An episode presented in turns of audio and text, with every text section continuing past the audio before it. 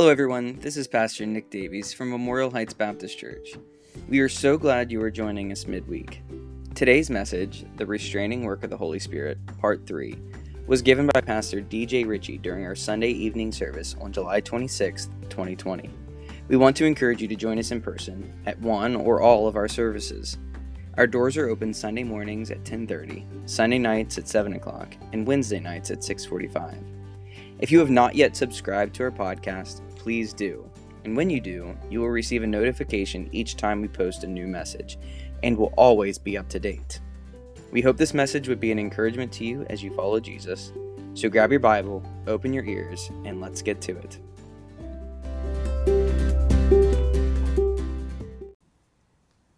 It's been said that the most important ability is availability.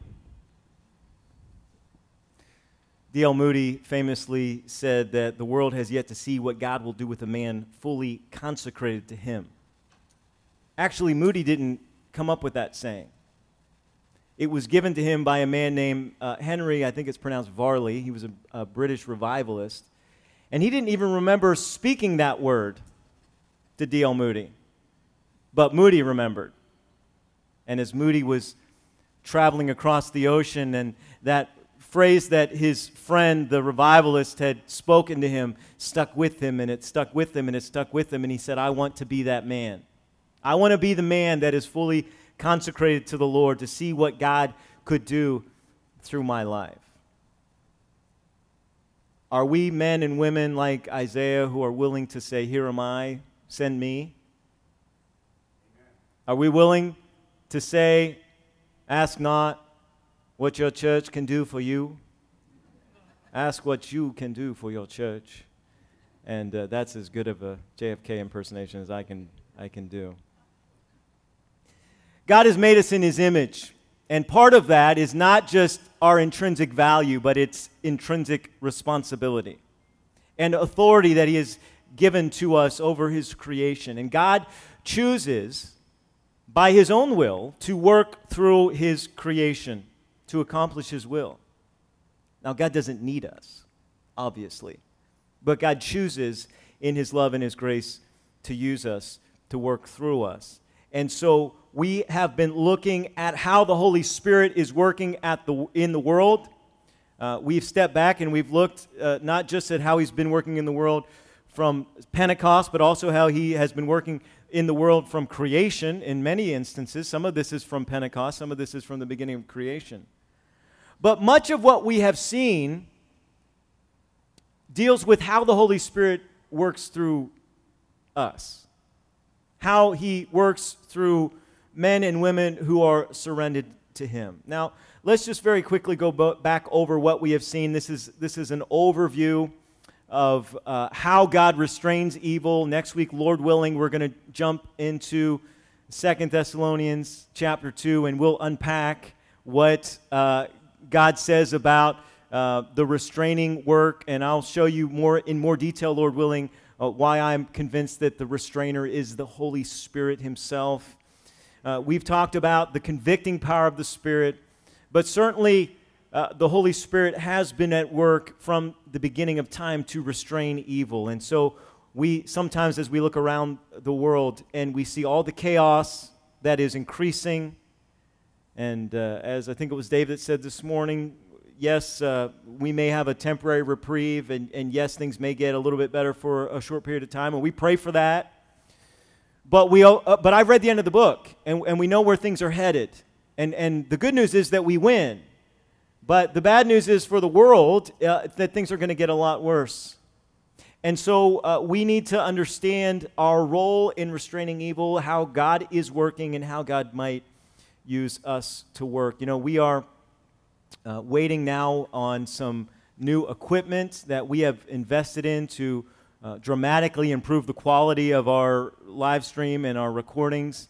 And uh, because of COVID and all the lockdowns, everybody's going online, so everybody's ordering cameras and everybody's ordering this technology, and so uh, we're on back order, and we're we're a few we're a few months away from being able to get all that installed, but it's coming, and it's and the ball is rolling, and we're working towards that. And God has given us some incredible resources here. This is a beautiful sanctuary. I mean, it, it wowed me when the first time I came in, because the last time I had been in this church up until recently was twenty-some years ago before this was ever built. And it's just amazing to see how God has blessed over the years and, and all of the resources that God has given us that uh, he expects us to use for him. But understand that resources by themselves aren't going to change the world. I love what E M Bounds said.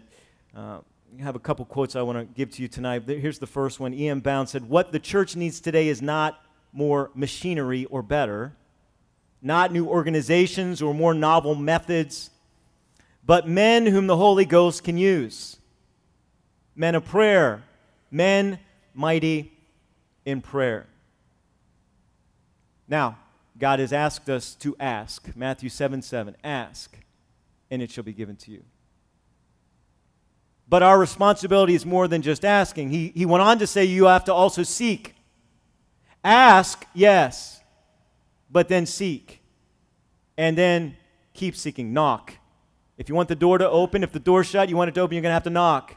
You're going to have to knock. And if you know somebody's home, if you go to somebody's house and you know they're home and you need to talk to them, you keep knocking until the answer comes. And so our job is to ask, yes, but it's also to put hands and feet to our prayers and to seek and to keep knocking until God answers. And when we are surrendered to him and when we are dependent on him, he will work through us. It's his mercy that, that uh, causes him to withhold final judgment that men may be saved, as we have seen over the last few weeks. And God chooses during that time of patience to actively work through us. So let's just quickly review the ways that God works. Again, many of these involve us and our willingness to be submissive to God. We talked, number one, about the family unit. God created the family in part as a restraint on evil, to, as Malachi two tells us, God speaking through the prophet, to raise godly seed. We talked about individual conscience. The problem with the family unit and the problem with conscience are both that we're broken because of sin. And so family doesn't work as it should, and, and our conscience can be seared. Our conscience be, can be overly sensitized. Uh, we have the conviction of the Holy Spirit we've talked about, the, a special way in which he is working in the world uh, since the day of Pentecost that Jesus said he, he wasn't working before. And, and yes, the Holy Spirit's been at work since creation. Genesis tells us that, Genesis one. But since the day of Pentecost, remember, Jesus said in John sixteen, it's better for you if I leave so that I will send the Holy Spirit. And here's what he's going to do. He's going to do something different. He's going to begin to convict the world of sin, righteousness, and judgment in a way that he has not convicted before, because Messiah had not come yet. Jesus hadn't come yet. He hadn't died for our sins yet. He hadn't been uh, resurrected yet. The whole world changed when Jesus rose from the dead. The whole world changed again when the Holy Spirit came on Pentecost. But because the world is broken, we need the conviction of the Holy Spirit. And as we said many times over the last few months, where there is no truth, there is no conviction. Our role in that is to spread the truth of God's word. That's what the Holy Spirit, he's the Spirit of truth. That's what the Holy Spirit's going to use to bring conviction. But that's broken, not because of the Holy Spirit. He's, he hasn't failed, but we have failed to spread the truth and to speak the truth that God might convict through us. Number four, we talked about human government. Again, the same problem. Sin has caused government to be broken. Uh, that's why we need to pray for our leaders to lead righteously. We need to pray that we have laws that protect our ability to live peaceably, to live evangelistically, First Timothy chapter two. We talked last week about the prophets and the Word of God, how God used the prophets. While the Bible was being written, he used his prophets to restrain evil. But again, the problem was sin. And what did Israel do to the prophets? They killed them eventually. And so, uh, yes, God has restrained sin, but because of sin, uh, the word was resisted and the word was rejected. Now, God has preserved his word, praise God, but um, it, it is still many times suppressed and rejected. We talked about Israel last week, how God used the nation of Israel in the Old Testament to restrain the incredible wickedness of the Canaanites. And these were, this was not just a clash of cultures. This wasn't just about uh, a land grab. These were incredibly wicked people who did incredibly wicked things. And God used Israel to bring judgment. And God will again use Israel to bring judgment. Zechariah twelve uh, says that Israel will once again be a cup of trembling, and God will use Israel to bait the entire nations of the world that then will be under the sway of Antichrist, and he will bring them to one place, not so that they can accomplish their goals, but so that he can accomplish his in judgment. We talked about the church. Uh, we've said many times over the last several months that Jesus promised to build his church, and the church that Jesus is building is so powerful that the gates of hell will not prevail against it. The problem is, again, sin. Because of our sin, we don't obey the commands of the Savior. We don't walk by faith many times, and so we don't appropriate the power that's available to us. And that brings us to number eight, the divine empowerment that is available to each and every one of us who name Jesus Christ as our Savior. We've trusted in Jesus Christ and his death for our sins, in his resurrection. He is our sole confession. When I die, I stand before the Lord, and Saint Peter asked me, Saint Peter's not really going to be the one standing at the gate, but you know how the story goes, right? Saint Peter's going to be standing at the gate. Why should we let you in? Well, I know what I'm going to say. My sins are forgiven by Jesus Christ. I, I'm, I have access to heaven because I've been made a child of God. And so that it's my home. Hey, I'm home. Open the door. I'm coming in. That's, it's my home. So I have the Holy Spirit. I have the incredible victory that, that God has promised me, but how many times do I grieve the Spirit? How many times do I quench the Spirit? Again, sin keeps me from experiencing the divine empowerment that has been so graciously, so richly provided to me. If I walk in the Spirit, I will not fulfill the lust of the flesh. Sin will be restrained. But how many times do I choose to walk in the flesh? Then lastly, last week we talked about the hedge of protection, the divine protection and the blessing that God has placed around those who fear and serve the Lord. The angel of the Lord encampeth around those who fear him, and he delivers them. And we have this incredible protection. Who knows? I remember there's this old um, Amy Grant song.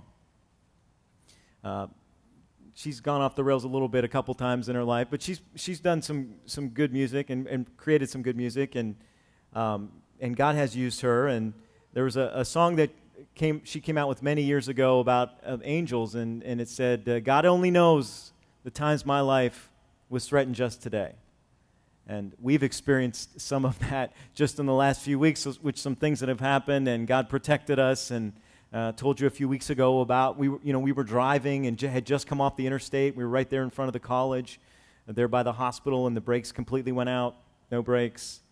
And uh, and God was gracious to us. We didn't even, my wife was driving. She she was able to get the road, the car off the car off the road without any even an accident and without any injuries. Uh, thank the Lord. So this hedge of protection that God has placed around us, the devil is not able to get through. We see that Uh, in Job chapter one, in Job chapter two, that Satan is complaining about this hedge that God has placed around Job. And we're told in Matthew sixteen, in, the, in what we call the Lord's Prayer, it's really the disciples' prayer. The Lord didn't need to pray that prayer. He did, J- Jesus never needed to pray, uh, forgive me my trespasses, right? So that's not the prayer that Jesus needed to pray, but it's the prayer that he gave us to pray. And that prayer ends... In, in terms of the request portion of the prayer, it ends with us asking for deliverance from evil, the deliverance from the evil one. And that word deliver literally means, it, it literally pictures in the Greek, to be picked up and drawn towards. It, the idea is that when we ask God to deliver us, we're not just asking God to, to take us out of danger and put us over here. That's not the picture of the word. The, the Greek word literally means to be drawn up close to. It's the picture of a father drawing a child up, like when my, when my son's about to do something that he doesn't realize is dangerous, and I grab him and pull him away to keep, to keep him safe. That's the picture of that, of that Greek word that Jesus uses in that prayer, that we are to pray that God will pull us up and away from evil and pull us to himself, the hedge of protection. But are we praying for that? Are we praying for that?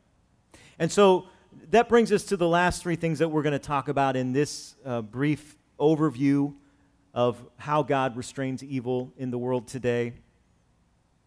And it brings us back to prayer. And it brings us back to being willing to be the hands and feet in Jesus in restraining evil. The tenth thing I want to talk to you tonight about is the role of the intercessor in restraining evil. The role of the intercessor. God is looking for believers who will, as Ezekiel says, stand in the gap. I want you to listen to what Ezekiel says. This is God speaking through the, the book of Ezekiel, through the prophet Ezekiel. And God says this in Ezekiel chapter twenty-two, "The people of the land have used oppression and exercised robbery and have vexed the poor and needy. Yea, they have oppressed the stranger wrongfully." You would think he was watching the nightly news. You would think that he, he, he was talking about what's going on in America today in the name of right, wickedness in the name of righteousness, violence against the poor in the name of providing for the poor. We're, we're standing for the poor and minorities while we burn down their neighborhoods. They have oppressed the stranger wrongfully. And here's what God says. "And I sought for a man among them that should make up the hedge." We just talked about the hedge. Do you know that God wants you to be part of the hedge? God wants you to be part of the hedge in somebody else's life. "I sought for a man among them that should make up the hedge and stand in the gap before me for the land, that I should not destroy it. But I found none. No one who was willing to stand in the gap in that day.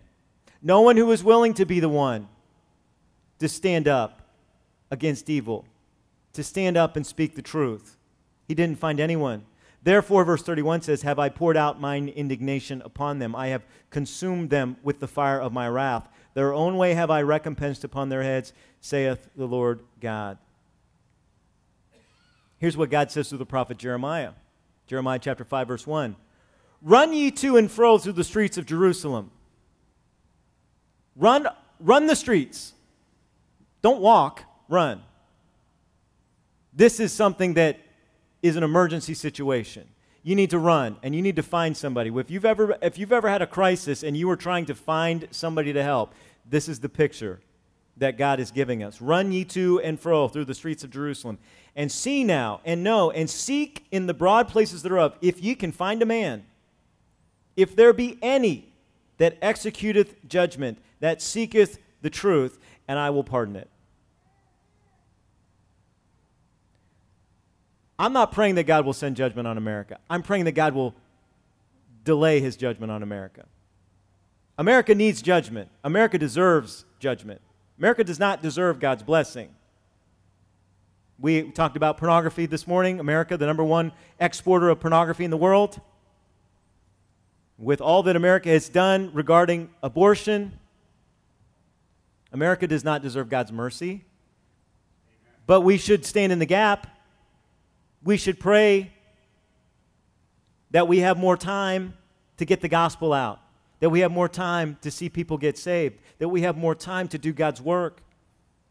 That's what we should be praying for, not just that we have an easy life, not just that it's, it, yes, we pray for peace, but as, as Peter says, we, we don't just pray for our personal peace. We, we want to be able to reach people. We want to be able to evangelize. We want to have the freedom of movement, not just so we can vacation where we want to, but so that we can witness where we want to.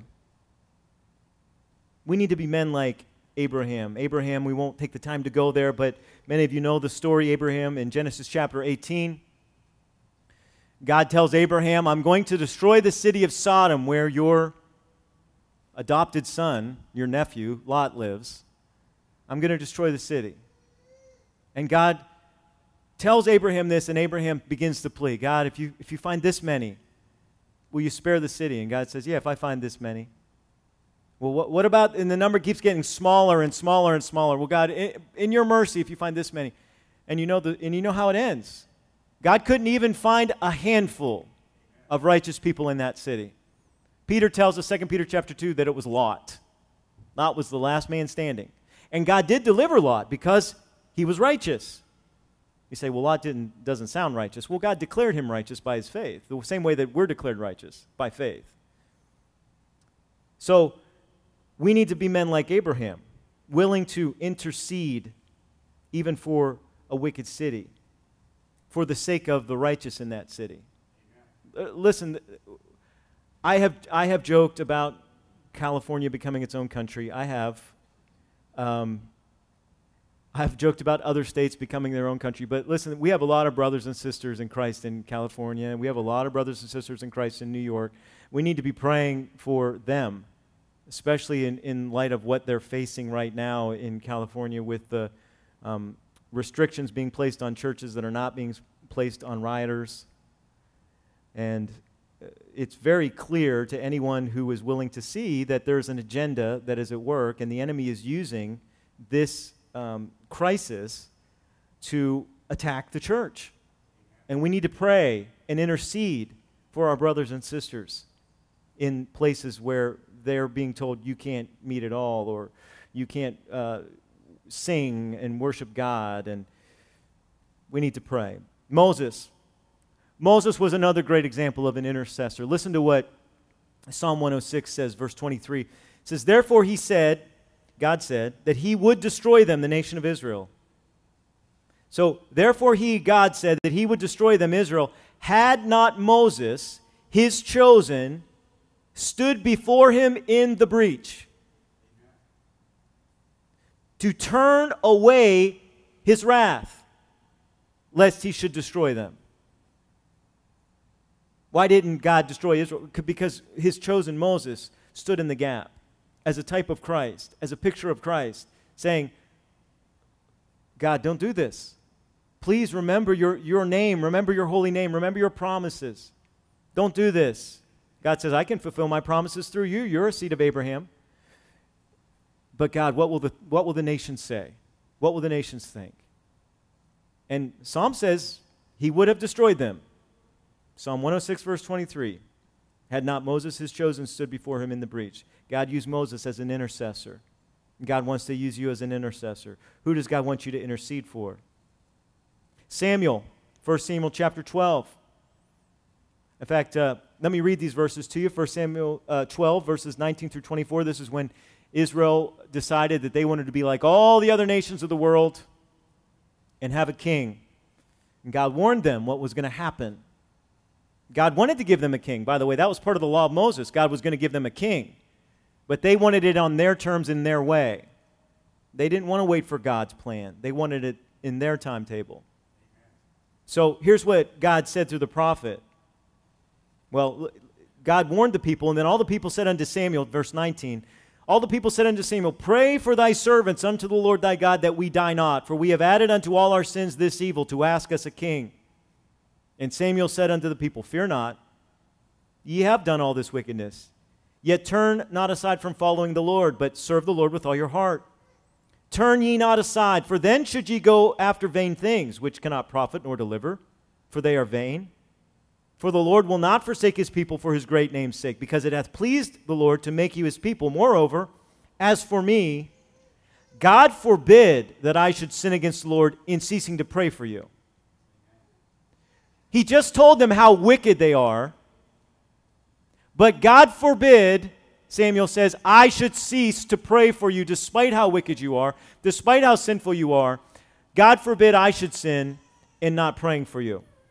God forbid that we should sin in not praying for our leaders, even the ones we don't like.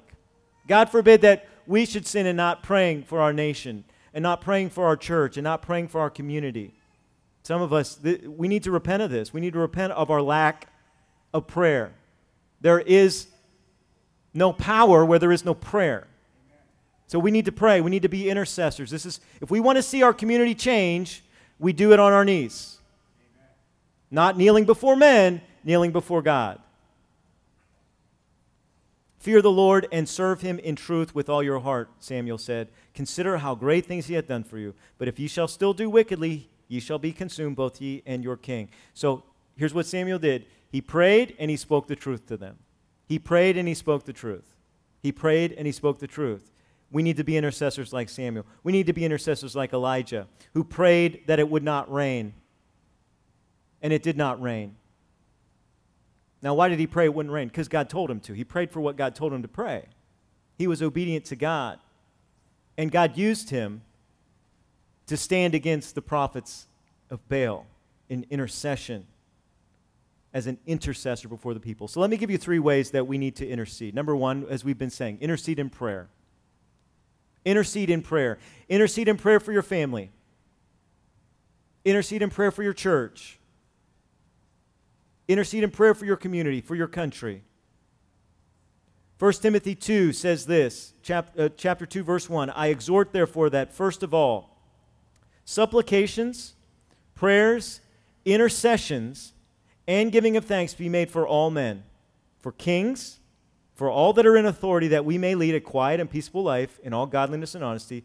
For this is good and acceptable in the sight of God our Savior, who will have all men to be saved and to come unto the knowledge of the truth. I just a few minutes ago uh, was saying I was quoting Peter. I was actually referring, referring to these verses that Paul said. We need to pray for those in authority, that we lead peaceful lives, and also that we can get the gospel out so that we can see people get saved.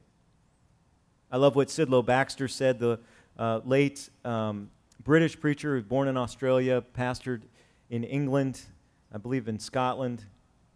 I'm not going to try to imitate him with the Scottish brogue.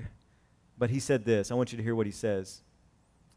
Men may spurn our appeals, reject our message, oppose our arguments, despise our persons, but they are helpless against our prayers. They cannot stop our prayers.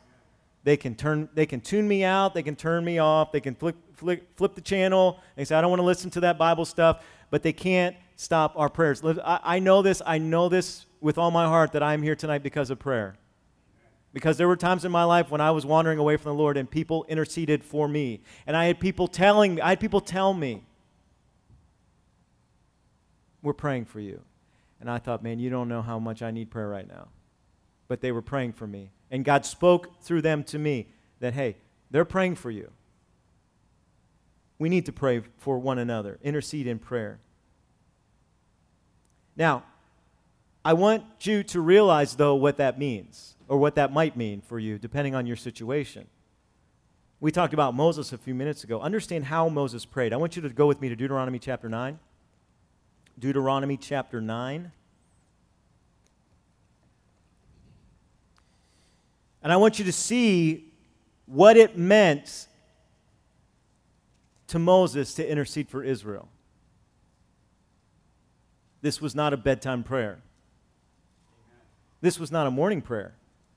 This was certainly not a before you eat your lunch prayer. Hear, O Israel, verse one of Deuteronomy nine, Hear, O Israel, thou art to pass over Jordan this day, to go and to possess nations greater and mightier than thyself, cities great and fenced up to heaven, a people great and tall, the children of the Anakims, who thou knowest and of whom thou hast heard, say, who can stand before the children of Anak? These are the giants of the Old Testament. Og was somewhere around sixteen feet tall, some say eighteen, depending on how you measure the cubits, depending on what cubit you use. Goliath, nine foot, six inches. He was a descendant of the giants. He wasn't even a full-blooded giant. We'll talk about the giants more in detail at some other point, but understand this was a, a, an impossible human task that God was calling them to do. Understand, therefore, this day, verse three, that the Lord thy God is he which goeth over before thee as a consuming fire. He shall destroy them. He shall bring them down before thy face. So shalt thou drive them out and destroy them quickly, as the Lord hath said unto thee. Speak not thou in thine heart, after that the Lord thy God hath cast them out from before thee, saying, For my righteousness the Lord hath brought me in to possess this land. In other words, don't think that God's doing this because you're such a good person. But for the wickedness of these nations the Lord doth drive them out from before thee. Not for thy righteousness, Or for the uprightness of thine heart dost thou go to possess their land. But for the wickedness of these nations the Lord thy God doth drive them out from before thee. And that he may perform the word which the Lord sware unto thy fathers, Abraham, Isaac, and Jacob. Understand, therefore, that the Lord thy God giveth thee not this good land to possess it for thy righteousness, for thou art a stiff-necked people. Remember and forget not how thou provokest the Lord thy God to wrath in the wilderness, from the day that thou didst depart out of the land of Egypt until ye came into this place. Ye have been rebellious against the Lord. Also in Horeb ye provoked the Lord to wrath, so that the Lord was angry with you to have destroyed you. When I was gone up into the mount to receive the tables of stone, even the tables of the covenant, the Ten Commandments, and, and, the, and the whole law, which the Lord made with you, then I abode in the mount forty days and forty nights. I neither did eat bread nor drink water. And the Lord delivered me two tablets of stone written with the finger of God, and on them was written according to all the words which the Lord spake with you in the mount of the midst of the fire in the day of the assembly. And it came to pass at the end of forty days and forty nights that the Lord gave me the two tables of stone, even the tables of the covenant. And the Lord said unto me, Arise, get thee down quickly from hence, for thy people which thou hast brought forth out of Egypt have corrupted themselves. They are quickly turned aside out of the way which I commanded them. They have made them a molten image. Furthermore, the Lord spake unto me, saying, I have seen this people, and behold, it is a stiff-necked people. Let me alone, that I may destroy them, and blot out their name from under heaven, and I will make of thee a nation mightier and greater than they. So I turned and came down from the mount. The mount was burned with fire. The two tablets of the covenant were in my two hands, and I looked, and behold, ye had sinned against the Lord your God, and had made you a molten calf. Ye had turned aside quickly out of the way which the Lord had commanded you. And I took the two tables, cast them out of my two hands, and brake them before your eyes. And I fell down before the Lord as at the first, forty days and forty nights. I did neither eat bread nor drink water because of all your sin which ye sinned in doing wickedly in the sight of the Lord to provoke him to anger. For I was afraid of the anger and hot displeasure wherewith the Lord was wroth against you to destroy you. But the Lord hearkened unto me at that time also. He goes on through the rest of this chapter, and he says that he did it again, just like I did before. forty days and forty nights of fasting. Now, this was a supernatural fast because he didn't even drink water, okay? I'm not recommending that you go without water. I'm not even telling you you have to do a forty-day fast. The longest I've ever done, gone as a fast, I think, is thirty hours, right? But are you willing to fast? Are you willing to pray that long? Are you willing to pray that hard? To intercede for the loved one? To intercede for the friend? To intercede for the church when we're in a when we go through a crisis? To intercede for our community in crisis? Are you willing to pray like Moses? That's what God's looking for. He's looking for intercessors. He's not looking for uh, uh, Hallmark card prayers. He's looking for men and women who are committed to doing the hard work of prayer, to intercede on behalf of those who are in sin, that God might bring conviction, that the Holy Spirit might burn like fire in their heart, and the word would burn like fire. Is not my word like a hammer, God says? Is not my word like a fire, God said to, through Jeremiah? But we need to pray. So how fervently, how often are you willing to intercede for others? James chapter five again talks about Elijah and how he prayed for three years. Now, he didn't fast for three years, okay? But he prayed for three years, and it cost him something. It cost him where he lived. It cost him what he ate. It cost him uh, how much he had and how much he enjoyed. But he did the work that God had called him to do. But James says he's a man just like us. You can do it. The Holy Spirit lives inside of you if you're, if you're a child of God. The Holy Spirit lives inside of you. You, you can pray that way. You can pray that fervently. Are you willing to do it, though? Are you willing to pray that, that fervently for that person, for that need, that situation that you're going through? Intercede in prayer. The effectual, fervent prayer of a righteous man availeth much. But we've got to be righteous, and we've got to be fervent when we pray. Intercede in prayer. Number two under intercessors, intercede with truth. Samuel spoke God's truth. Moses spoke God's truth. We need to speak truth to our culture and against our culture. I love uh, this verse in Proverbs chapter twenty-eight, verse four. They that forsake the law praise the wicked, but such as keep the law Contend with them. Contend with them. Are you willing to contend with the wicked? Are you willing to speak the truth? Are you willing to risk it? They that forsake the law, praise the wicked. Again, as if he were writing in July of twenty twenty in the United States of America. You see the praise of the wicked all over the place. But such as keep the law contend with them. We contend with the truth. Proverbs twenty-nine eighteen says, where there is no vision, the people perish. But he that keepeth the law, happy is he. I've heard pastors abuse that verse and, well, you got to have a vision. You got to have a vision. No, that's not the vision he's talking about. He's talking about the vision from God. He's talking about the law of God. He's talking about God's word. That's the vision. We see it in the context of the verse. Happy is he that keepeth the law. Where there is no vision, the people perish. Listen, America cannot stay in neutral. It can't. It can either repent and turn back to God, or it can slide further and further down the hill. But it can't stay where it's at. It cannot. You can't stay where you're at. You're either going to draw closer to the Lord and pursue Him, or you're going to backslide. But you're, we're all standing on the hill, and you can't stay where you're at. So you got to make a choice. Am I going to get closer, or am I going to go farther away? But if you make no choice, you've already chosen. You're going to go farther away. And what we're seeing is what happens in, in America, where God's truth is not being proclaimed like it was, where God's truth is not being stood for where, like it used to be. We've, we've softened it. We've peddled it. We've uh, Americanized it. Have it your way. You can have the gospel your way.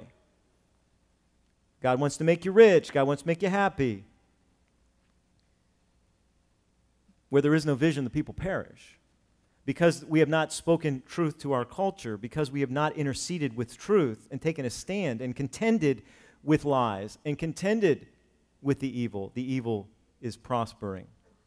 So we need to decide we're going to intercede. We're going to be men and women of truth. We're going to do what Ephesians commands us to do, have nothing to do with the unfruitful works of darkness, but rather expose them and just speak the truth about what we're seeing. Speak God's truth. Speak God's word. Not our opinion, but God's word. And understand, the greater your sphere of influence, the greater your responsibility. And Nehemiah is a great picture of that. Nehemiah is a great picture of that. Nehemiah, uh, as he grew in his responsibility over the nation of Israel, uh, he, he had a greater responsibility to clean things up, clean the things that were going on, the compromises. And so the more your, your sphere of influence, the greater your sphere of influence, the more you need to speak truth. Now, we speak truth in love, Ephesians four. We speak truth in love. We're not harsh about it. We're not judgmental about it. We're not condemning in the sense of condemning the person. We condemn the act. We offer grace and, and the promise of repentance and forgiveness to the, to the sinner, but we have to speak out against the sin. And so we intercede in prayer, we intercede with truth, and then we intercede until the end. You say, what's the end?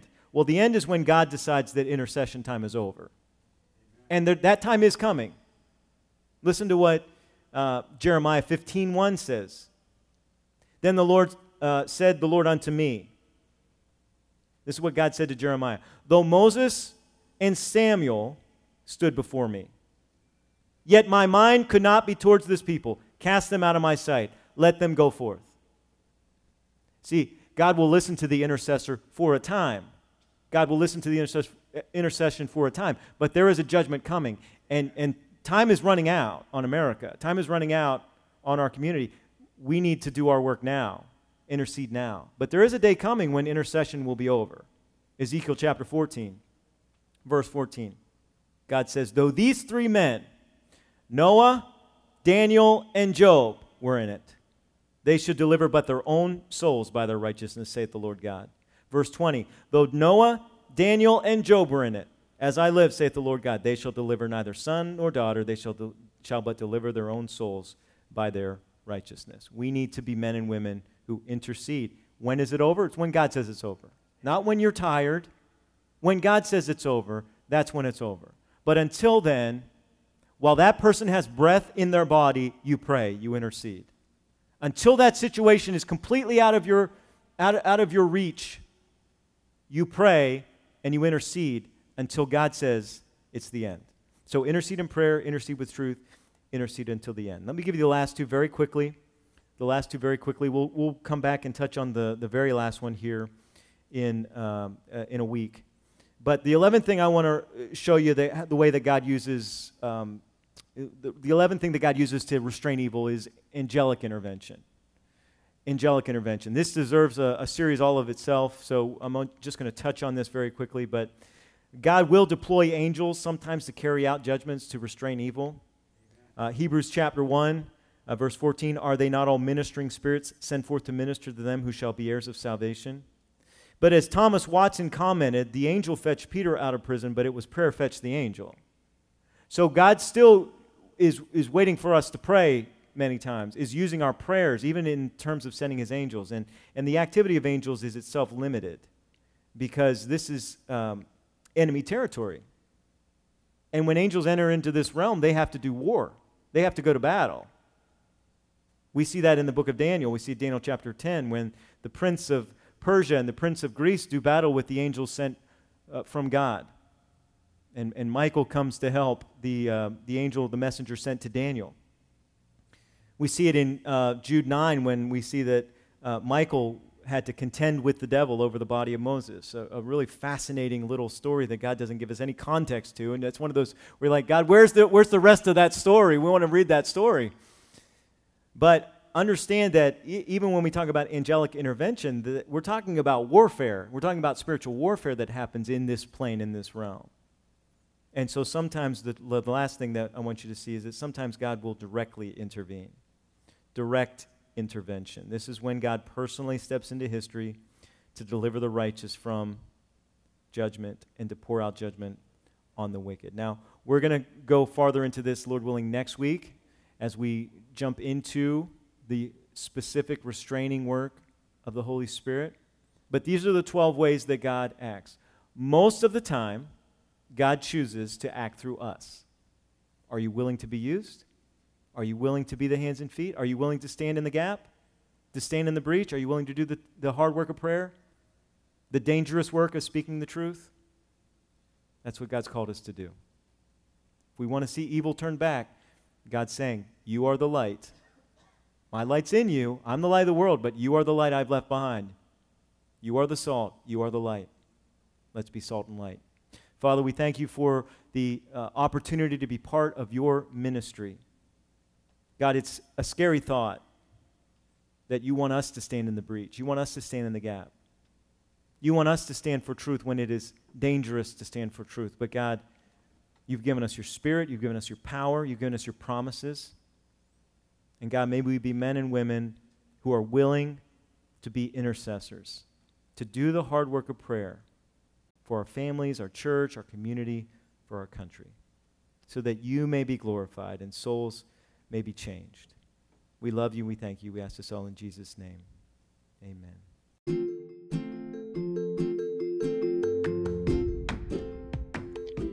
What another great message from Pastor D J. I hope this has found you well and made an impact on your life in the name of Jesus. If you have never accepted Christ as your Savior and would like to know how, give one of our pastors a call at three oh one, seven two four, five eight seven six. We would love nothing more than to hear from you. We hope to see you soon, and until next time, stay faithful.